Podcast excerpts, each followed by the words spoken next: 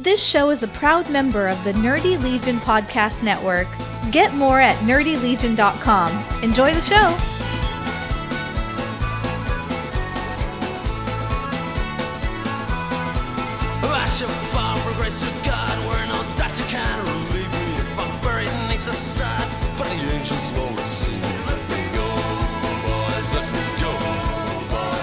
Welcome everybody to the 10th episode of Comics in Black and White. We're finally in double digits, and uh, with me today is our uh, our second recurring guest, uh, our one of our new regulars, Jay Loving. Uh, he was with me on the Love and Rockets episode a few episodes back, and we'll have more Love and Rockets plus many other good things in the future. And uh, joining us as a special guest this week is Garrett Spellman. This week about punk rock Jesus. We've actually planned out far ahead enough that you guys have known that for a couple episodes at least. So hopefully some of you have picked it up, read along. It's not as heavy as some of the reads, uh, lengthwise at least. As uh, was it six issues, Jay? Six issues originally, yeah. Published by Vertigo. Yeah, so not not uh yeah, and this is uh I think I mentioned this to you before, Jay, but this was actually one of the first comics that was recommended to me when I started getting into comics. Um, I had been getting a few things, some Batman, some X Men, uh, but when I went to the first comic shop that I went to, they were having a sell, and uh, I said, you know, I'm getting these things, but I just want something different. So suggest anything. The first thing they actually suggested to me was Punk Rock Jesus. Found out later it's because uh, Sean Murphy, who uh, did the art for Punk Rock Jesus, uh, is in Maine. He actually lives like down the street from the store. So they had a good relationship with him, which is part of the reason why they were hyped on it. Um, I didn't check it out then. I didn't check it out until you wanted to do it for this episode. Um, but I'm glad I finally did check it out. I like Sean Murphy uh, from his other art, it's good to read something that he wrote too. Right. So you're the one that led us to this book, Jay. Why why did you want to do this? Several reasons, uh, some of which are quite, uh, you know, selfish in the fact that number one, Sean Murphy is an artist I admire tremendously. In fact, I will go. You'll hear me say things like he's my favorite artist working in comics in contemporary comics today. I think he's one of the one of the most uh, amazing artists and, and gifted artists. And he's what I think we see through Punk Rock Jesus. He also has a good storytelling ability. Yeah, I was pretty impressed with his writing because I I don't even know of anything else that he's written. I agree. Yeah. Uh, he some of his very early work. I, I'm trying to think of the name of it. Um, Like his early indie stuff. his early, yeah, early stuff he did. Uh, he wrote right out of And college. he's he's uh he's currently doing the art for Tokyo Ghost, which I actually just read the first uh, seven issues of today. I'd read some of it before, but I picked up the trade and I had a couple of floppies too, so I just blew through a bunch of it. Other than that, I don't. Is he currently doing any other titles? Do you know, Jay? He is supposed to be doing. I haven't heard when it's going to be out. He's supposed to be doing the artwork for an arc of All Star Batman. and Ooh. Scott his own. Don't know. I have not heard when that's going to be coming out, but he's he's slated to do that at, at some point, or he That'll will. be If that, interesting. if that has changed, I, I haven't heard. But uh, he he's put out some teaser drawings on Twitter. I follow him on Twitter, and he's put out some different drawings. Uh, in fact, Garrett, you've even seen some of that, and you've posted it out on the Slack channel. So whenever when that comes out, I don't know, but I'm really looking forward to that. I haven't seen any. So it sounds like that should be coming up soon. Aside from that, he's done. It looks like mostly DC and Vertigo work. Uh, in the back of this book, it says that he's done titles such as Batman Scarecrow, uh, Year One, Teen Titans, Joe the Barbarian, Hellblazer, and the miniseries American Vampire Survival of the Fittest. Um, so he's he's uh, one of your favorite, if not your favorite, modern comic artist. Uh, I definitely put him up there.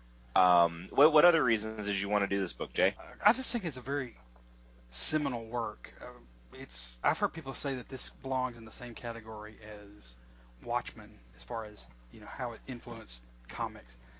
You know, I don't know if I put it as far as that much of a game changer, but bottom line, it's just it's a damned intelligent book. I think. Yeah, And- and- it really is the way it's woven together. and I like that. I mean, you know, this, comics run in all gamuts. You know, some of you have your lighter type fare, and then you have something that's, but this is just, you know, can be really dense at times.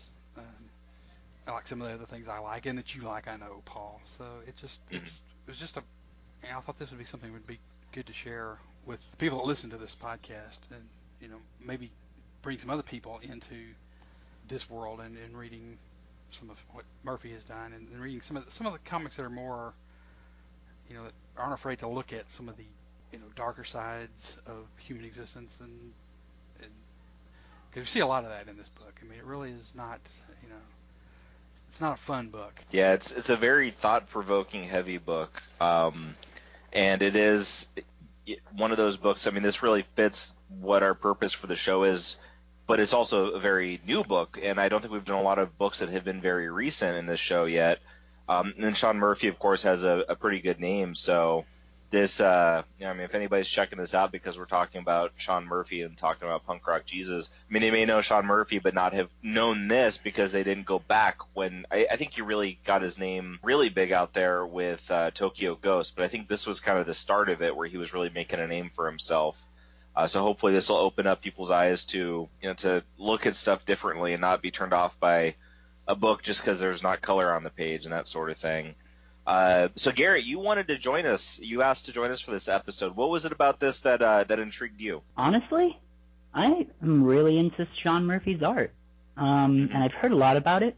Um, I really, really like uh, punk comics, and so that drew me to it also. And I mean, Jay, he turned me on to Love and Rockets as well, so um, that's another punk comic. But yeah, it's really impressive. Um, all of Sean's work. Uh, and yeah, he's like I said, or like Jay said, he's also writing an upcoming Batman arc.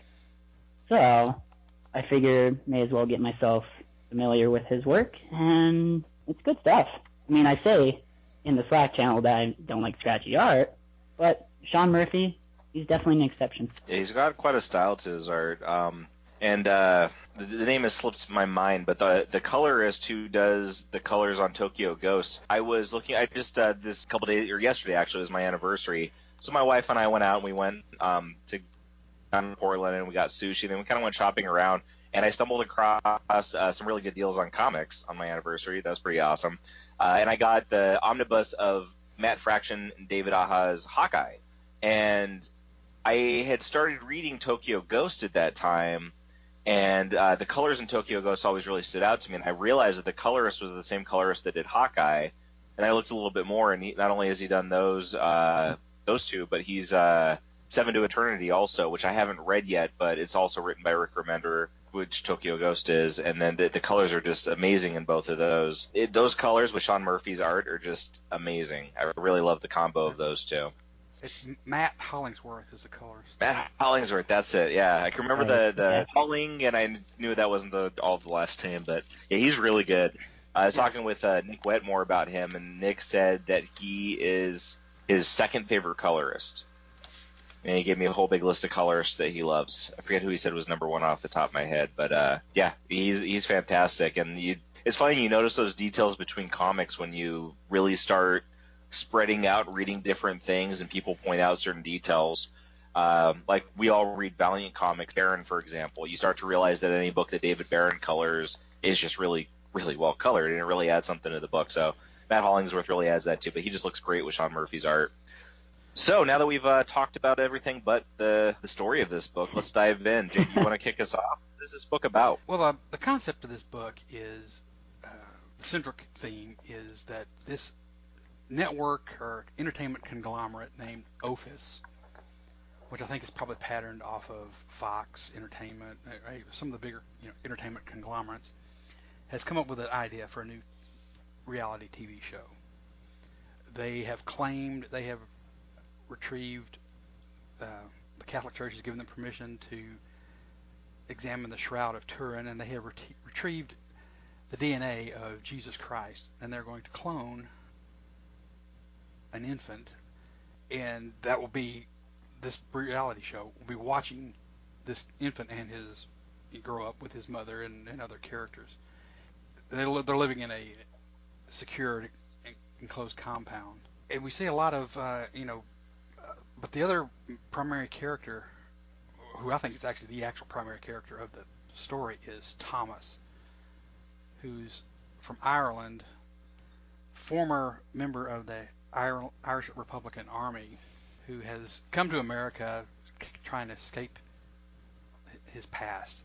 He's trying to distance himself from his involvement in the in the IRA because I won't go into details, but as we see in the story and as it unfolds, he has pretty horrendous things in his past that he's trying to get past, that he feels like he needs redemption and forgiveness for.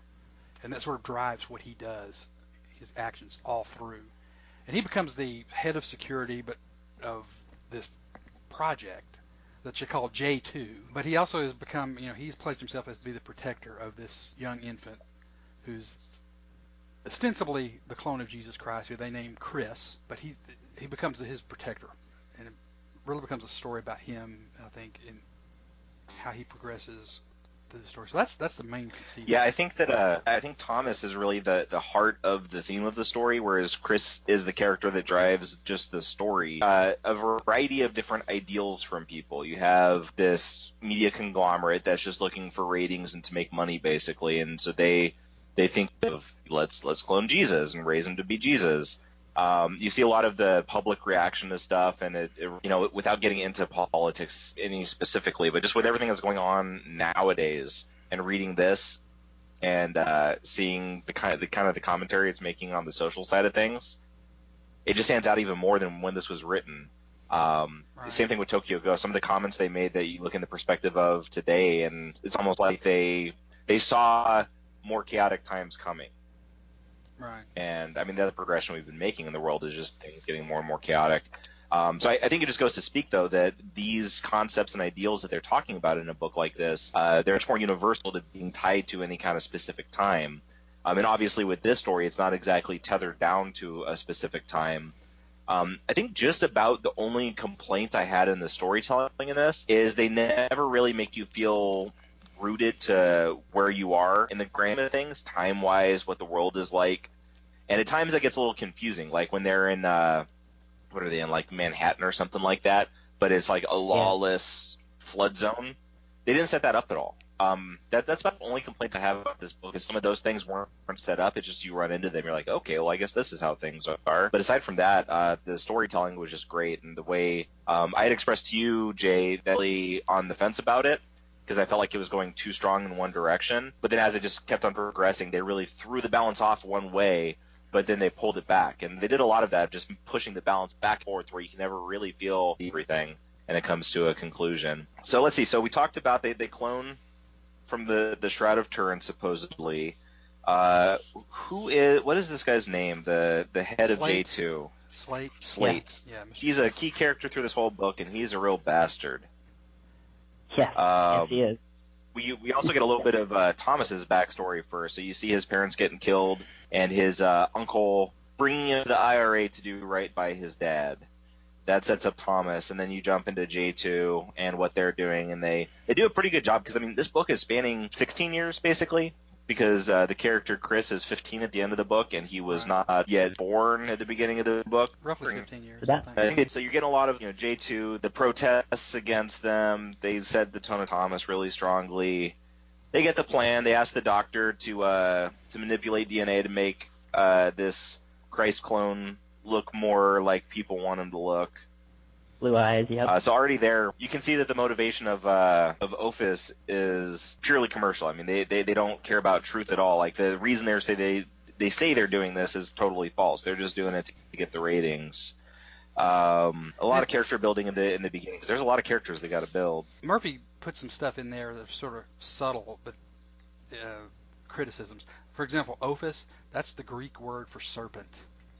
So he's Mhm. he's obviously, you know, giving his opinion of this this network conglomerate here the, by giving him this name. That's um, and that Greek word that that's the same Greek word that appears in a lot of uh, biblical translations for serpent. So I mean, he's he's you know he's playing with all of these elements, and I'm just saying, you know, you were I was going to reiterate your point because it's point the it's about halfway through the book where and it's where Chris breaks off and becomes this punk punk rocker.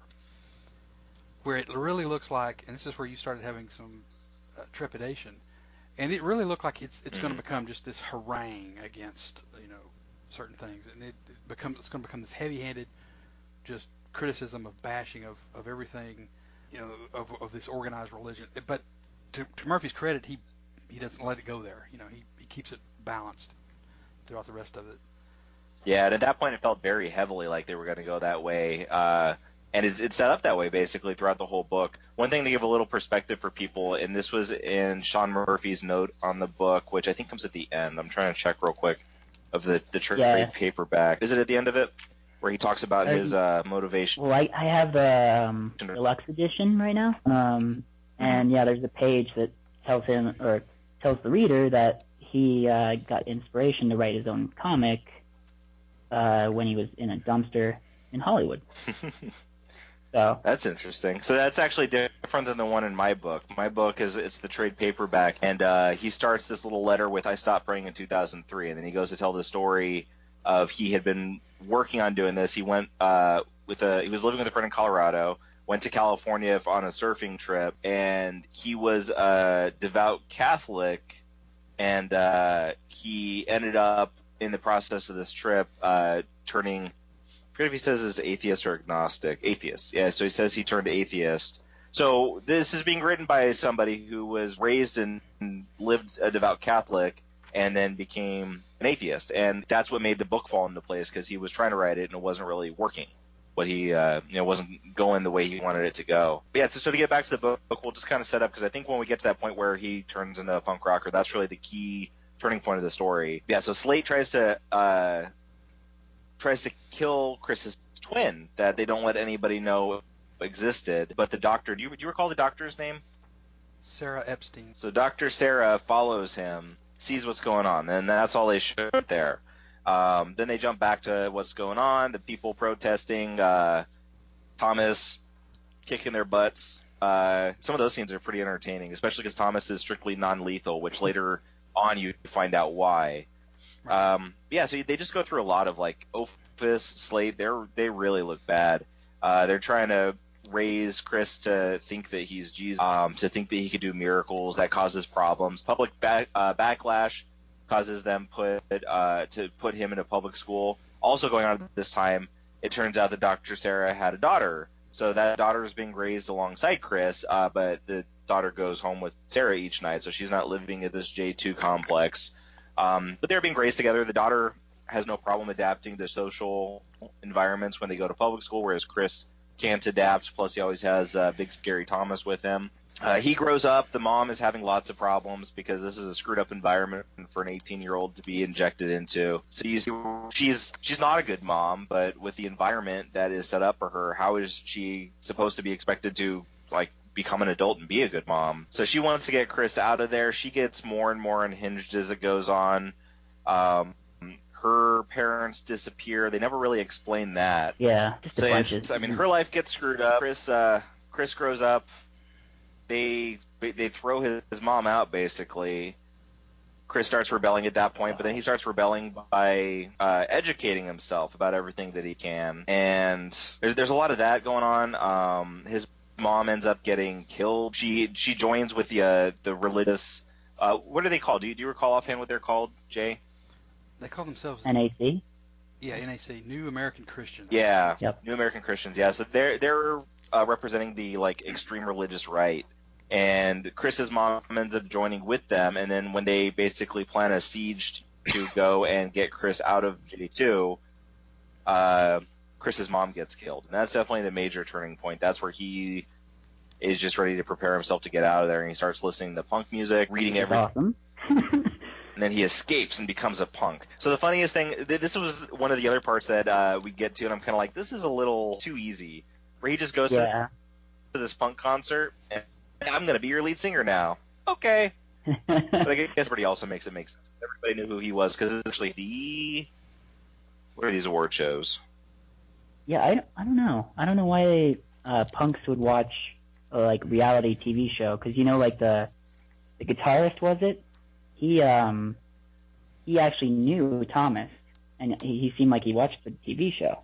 That doesn't really seem very punk to me. Go for it, Jay. All right. Yeah, but as far as the, the punk, I didn't have as much trouble accepting that, you know, believing that part of it was okay. He suddenly becomes the singer for this punk band because Yeah, I I mean, didn't- he's he's he's a f- well-known character, and you know, hey, what band wouldn't like the publicity of having, um, you know, a, a notoriety, notable person in, you know, simply for public relations, especially when he's Well- becoming a rebellious that type. Uh, and as far as I don't know the connection to Thomas, I know that fairly early on in the book there was a scene where Thomas was talking to Tim, who is a character we really don't know much about. He he shows up with Gwen, who's the mother.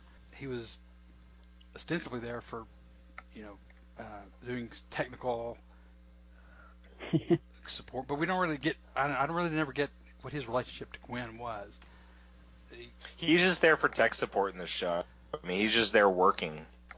yeah. But they also they hinted at some sort of romantic undertones between he and Gwen. Uh, but Really? there was a Huh. very subtle, very subtle. But there was a scene early on where he's talking to, trying to bef- make friends with Thomas, and Thomas is listening to punk. I forgot what the Yeah. name of the group was. Uh, Um. so we see that he's had fingers. yeah, he's had this. He, he has this background. So him knowing a punk rock guitarist doesn't sound. I mean, I, I- I can see the connection there. It was a little subtle, but there there are there are some unexplained things in this. Those type of things don't tend to bother me. I'm not the type of person that has to have every little thread uh, followed along in comics, but um, there, there's some things that, that aren't really fully fleshed out. Well, the thing about that, him joining that punk band, um, he's supposed to be the second coming of Jesus, right? That's what So- they're touting him as, yes. Yeah. So like, how punk rock is that to have Jesus rebel against, you know, everybody? I, I actually find that, you know, like, I think they would want that, You know, and you know, Well, yeah, of what course they would. So they would. They would want it. They want the publicity. One of the things that I think is a little bit odd about the punk band is that they stress that this is the last punk band, which Right. I don't it's one of those things where they're like throwing us out into this like time, but they, they're not setting up like why are they the last punk band? You know what what is what is going on in the music world? They've set up with uh, Ophis and J two that uh, you know this is clearly like really being taken over by the I mean the links that they're going to go to for a reality show. So that sets the tone for that, but that's never really been set with music. So then for them to suddenly say this is the last punk band, um, Yeah. the the context of like why are they the last punk band? Why do they want to be a punk band? Do they really want to rebel? If they want to rebel, why are they taking the opportunity for something that's going to get them massive mainstream attention? True. If they're the last punk band wanting to rebel, why would they care? Um, there's a lot of stuff like that. It didn't bother me in the flow of the story at all, but I did think it was a little, it, you know, one of those things where they're telling a 15, 16 year story in six issues. They're not going to be able to tell everything, so you just accept that. But that was one of those where, uh, one of the moments where it's just okay. You just take that with a with a leap of faith and move on. Yeah, they're pretty excited. Well, some of them are pretty excited to have uh, him. I believe it's the uh, the drummer that wasn't too excited about it. Um, and it is his girlfriend that ends up dying in all of this process. So they, they become this massive punk band. Everybody's very excited. They're going to go perform in, uh, in in Israel. So they- they're out to rebel. The the NAC is out to to stop them. They have run-ins with them. Stuff gets crazier and crazier. Um, before they actually go to perform in so they, they go to perform in Jerusalem. So up, up to that point, before, we get to that point, because that's definitely a big uh, changing point in the story.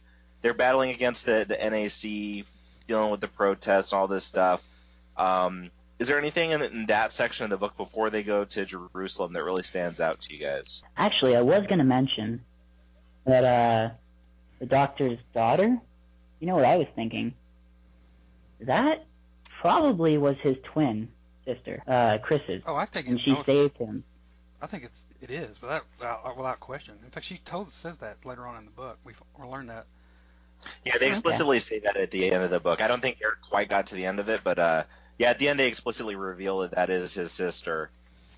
Okay. But I mean, they it it seemed even when they first introduced the idea when she was saying, "Oh, yo, uh, Chris is going to have a playmate," it was pretty obvious, at least to me, that that, Oh. that she wasn't really pregnant. Uh, that this was she had somehow Yeah, rescued. because they go up Yeah. to her. Yeah, it's like so nobody knows she was pregnant and carried a baby at a term. Plus she was barren. She's like, oh well, I'm a doctor. I figured it out. right.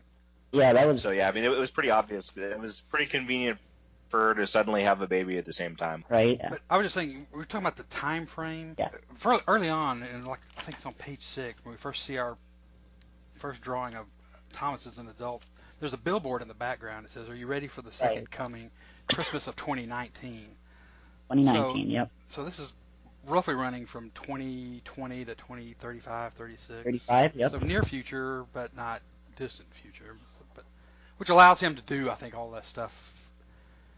You know, like True. the flood plain or the, the people were displaced by the flood. A little bit of an aside there. But as far as that section where they're, they're battling against the NAC, it was integral to the story, but I don't think it was. Um, was not a part that I found, you know, all that compelling. Yeah, I think that section of the story was doing a lot to set the tone for what was coming next. The the transition from Chris, be- you know, the, the conflict for a long time was Chris being in J2 and being contained, in the conflict with his with his mother, and then she's killed. Um, so a lot of conflict there, and uh, so the, the resolution was he, you know, escapes basically, and then joins this punk band. So that's kind of set, just setting the tone a little bit and transitioning to the the next major point of the story where they go to perform in Jerusalem. So this is a huge uh, security risk. Um, they're risking you know their lives. They think it's very important uh, and all that. So right before they announce it, I think is the line of the book that really says it all.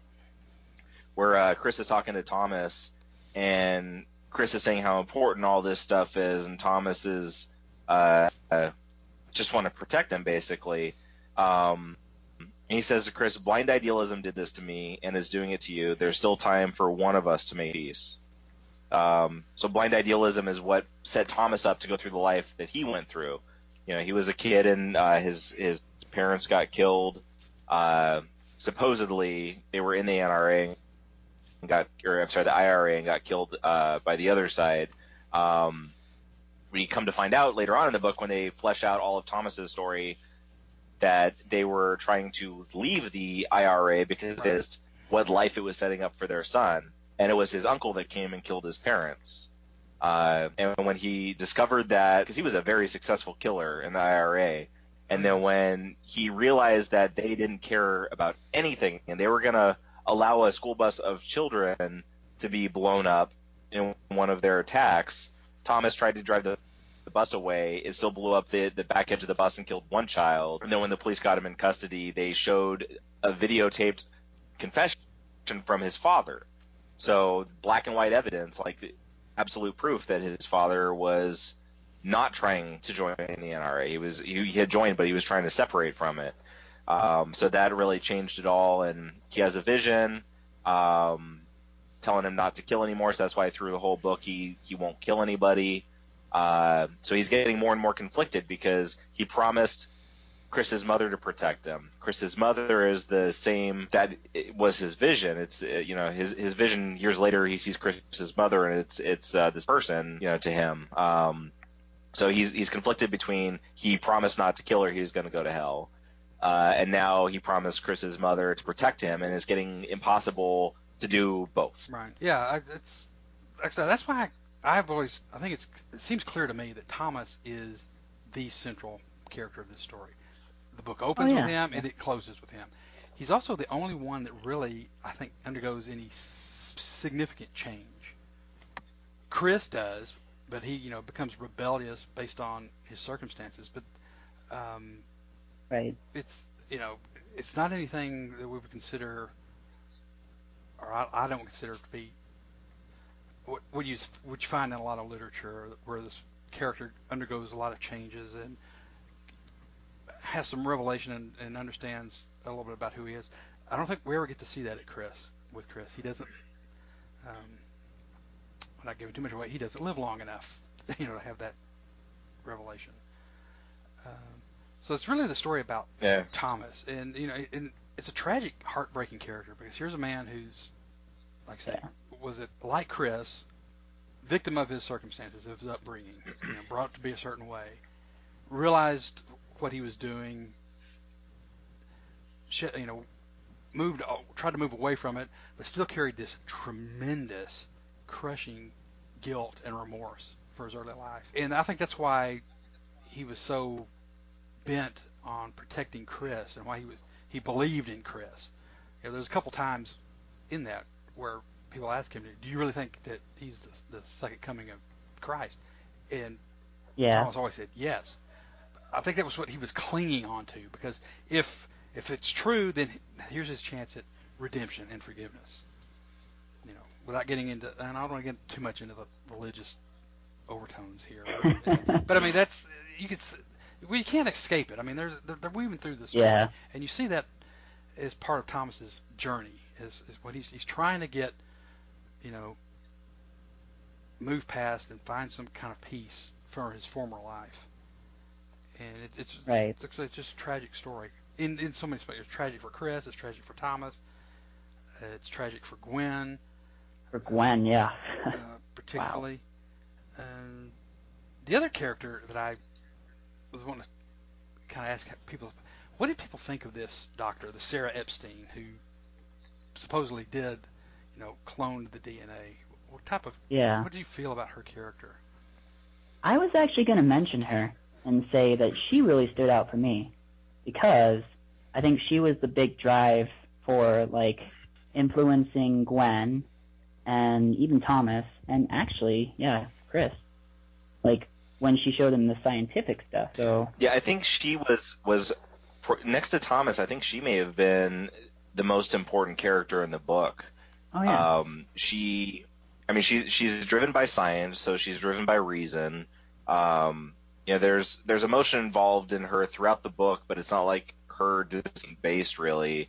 Um, she's more, whereas pretty much everybody else, aside from Slate, I guess, is driven by reacting to their environment. Uh, so the reason that Thomas is uh, is a more important character than like Chris is is Thomas has been on a path because of his environment his whole life, but he has perspective to see to see what's going on now and not just write it. Whereas Chris, he's young, he hasn't had these experiences before. He's way too much just holding on to the wave of what's happening and trying to, write it as hard as he can. I mean, being extremely idealistic. And Thomas is he has the perspective to see how faulty extreme idealism is.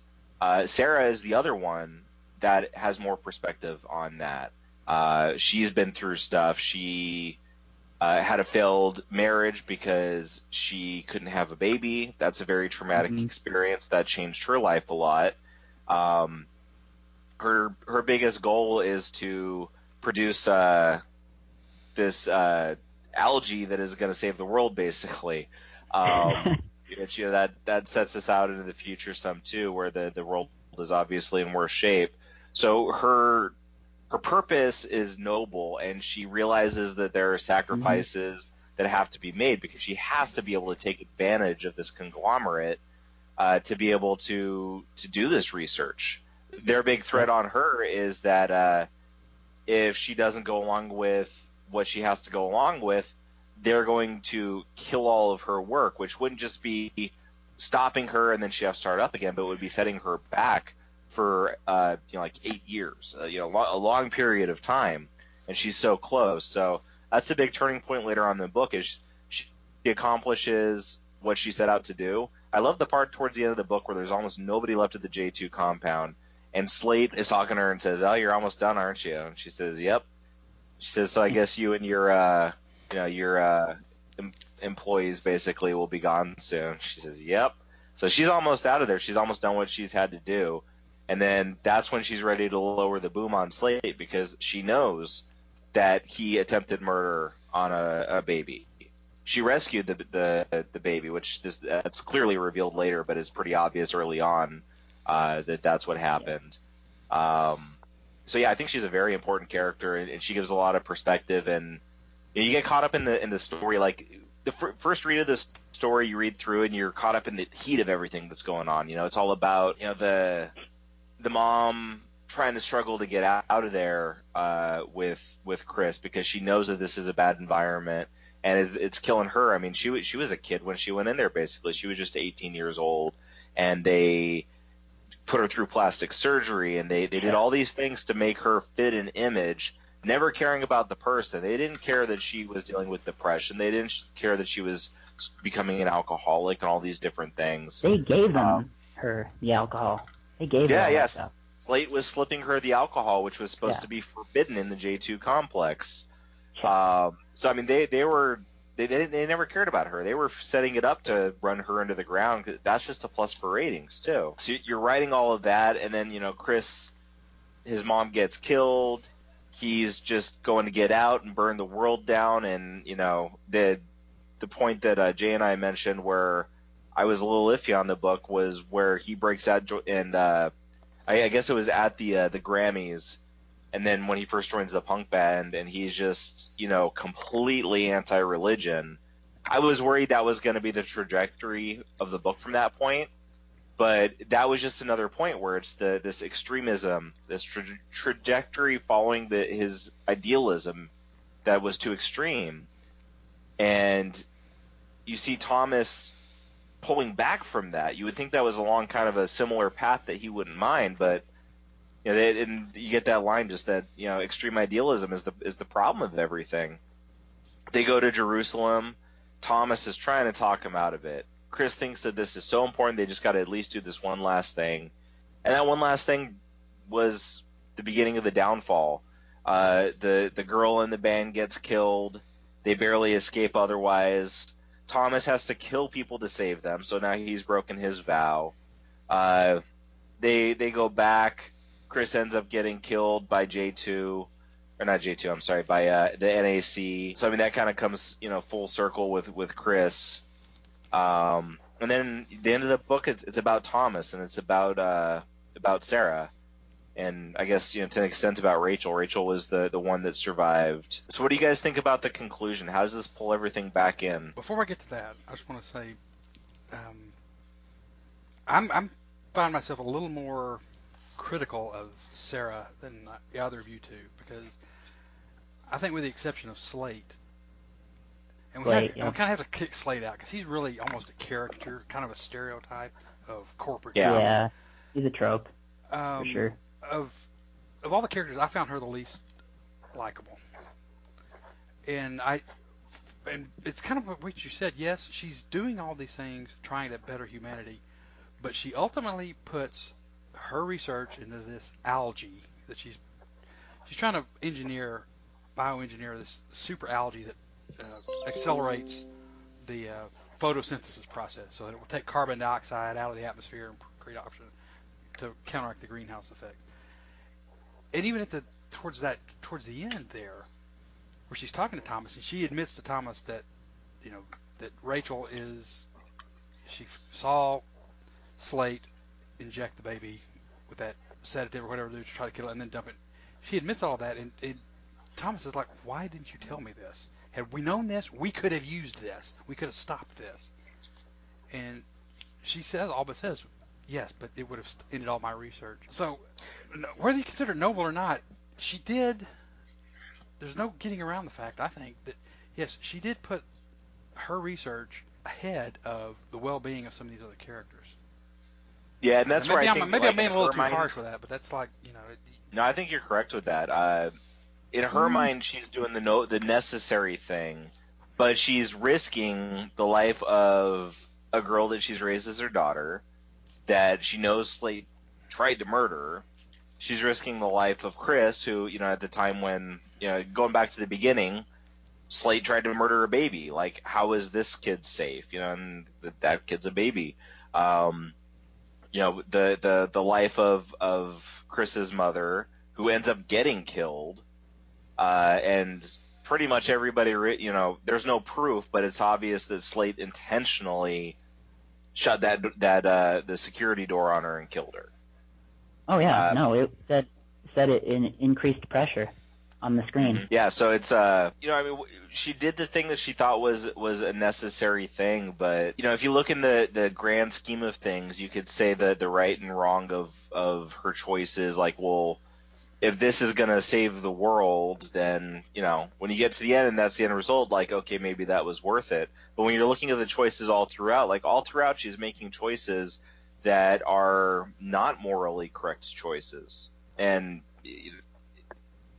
you know, how similar is she to Slate? Like Slate is very intentionally like just does not care about morals, but she's sacrificing morals all throughout too. She's just she's not the one making the decision to murder a baby, but she also knows that somebody attempted murder on a baby and doesn't do anything. 'cause She does- doesn't want to disrupt her funding. So she is she's she's a pretty despicable character when you really look at it. I think Slate would have killed the baby had he known.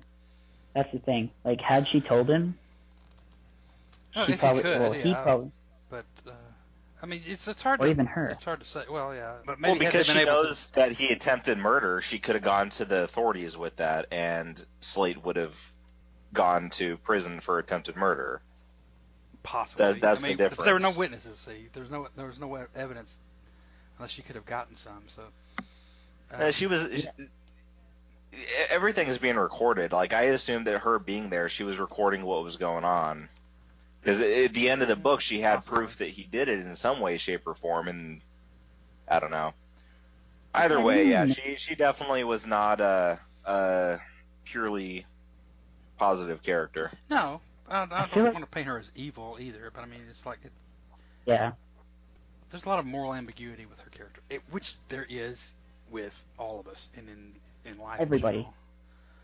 So I, I wasn't trying to, you know, make her out as to be an anti-hero or, or an evil person. I was just, you know, pointing out it's like, you know, there are not really many. Even Thomas, uh, who's I think is the most Yeah. admirable character. That's, you know, he's not without his flaws. He has done things and he would do things again.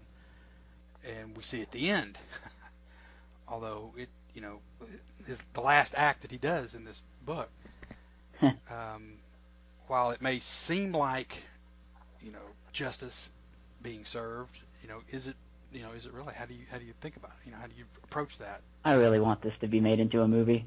it would be a good movie. I I don't feel know, I like haven't really 'cause- thought about it. That I, I mean, it may or may not. Yeah, it's very possible. It could be. It'd either be really good or really bad. It would depend on who got their hands on it. Yeah, because like, I feel like Sean Murphy, like the way he transitioned from like past and present, he um, it kind of felt like a movie to me, and uh, just it, it feels really real, like just the whole story, and like you said, just all the characters, they all have you know human traits that are relatable. Um, so I feel he did really well with that. I agree. Like, as I said at the beginning, I think this is just it's a damned intelligent book. And, Oh, yeah. Yeah. It when it comes down to it, I think that you know, like I said, that one line sums it up. But this book was very much exposing what happens with extreme idealism. We didn't even get that much into talking about the NAC, but there are some strong Yeah. characters in the NAC. The the one woman who is the the figurehead of it in the book. She's just another example of the uh, the extreme idealism. And as we read through this book, uh, some things seem obvious, like you know the NAC they're bad because they're opposed to to J2, which we we know isn't really good necessarily, but uh, our protagonist is is aligned with J2, so we're set up to feel that way to start with.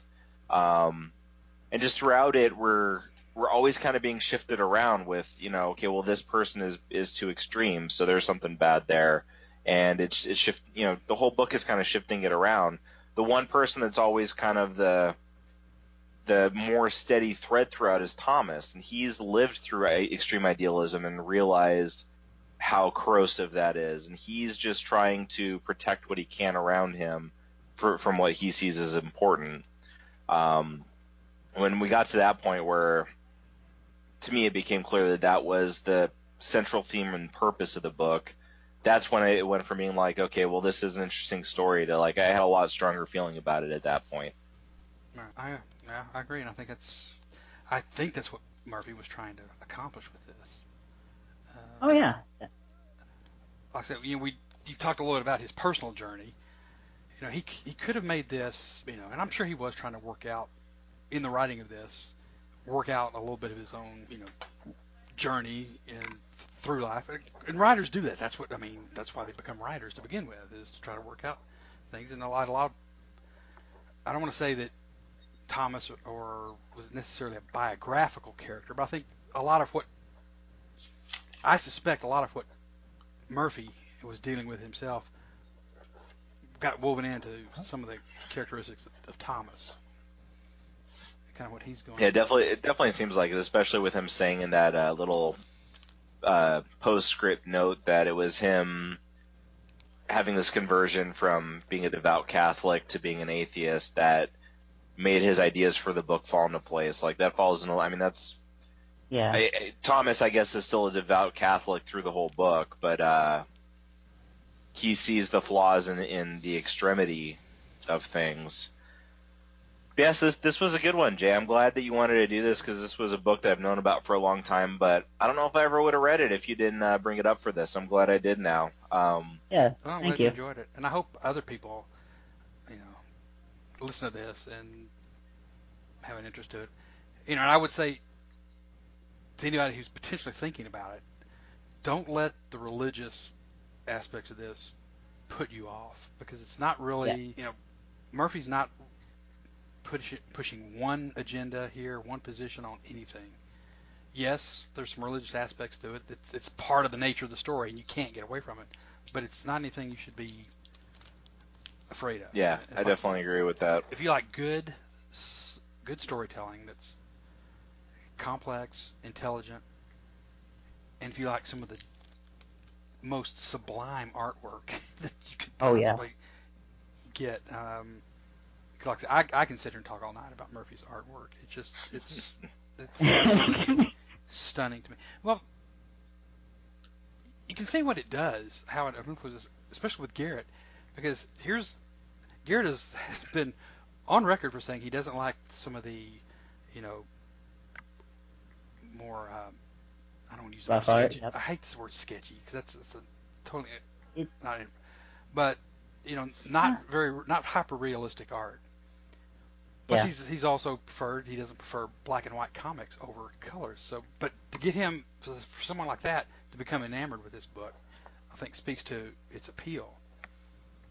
And Yeah. uh, um, That's good. Murphy's just uh, just uh, yeah yeah.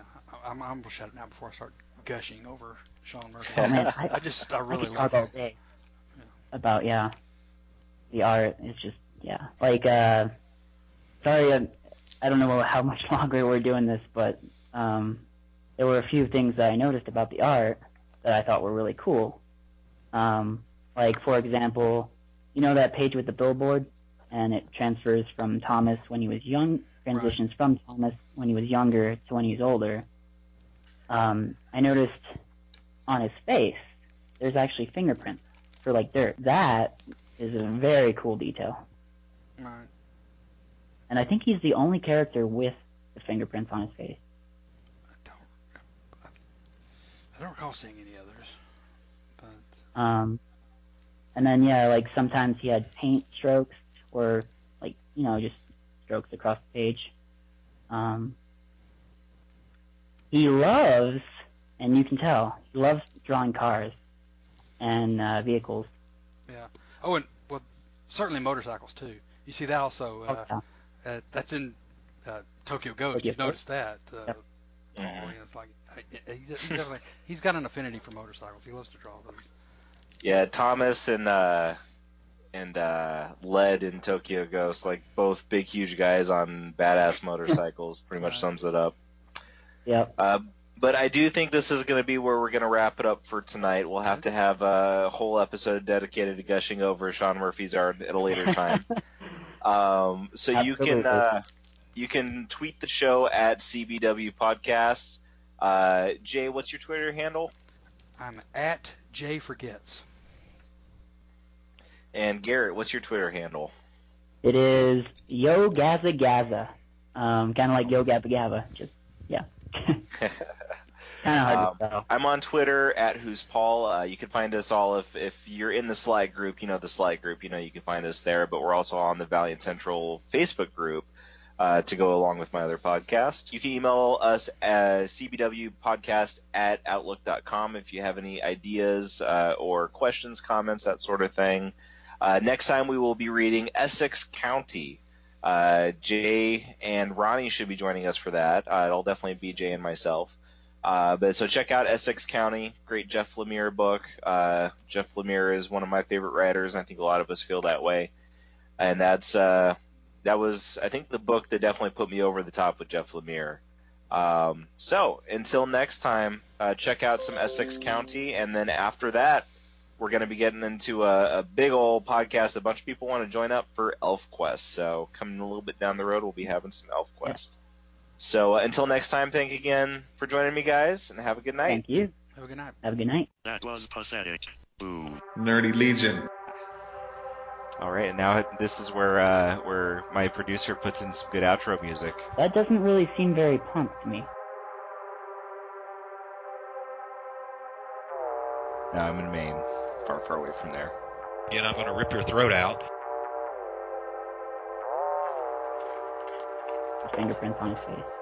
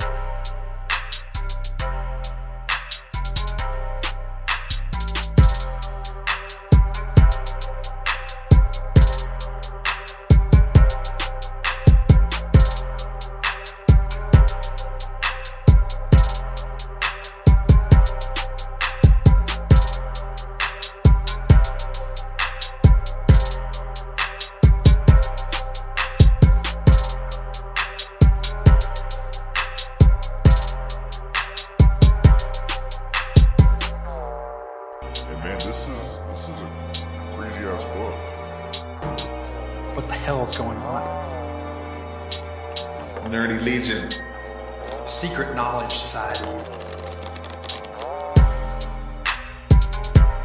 It's actually we're selling going to Texas, but I had tacos.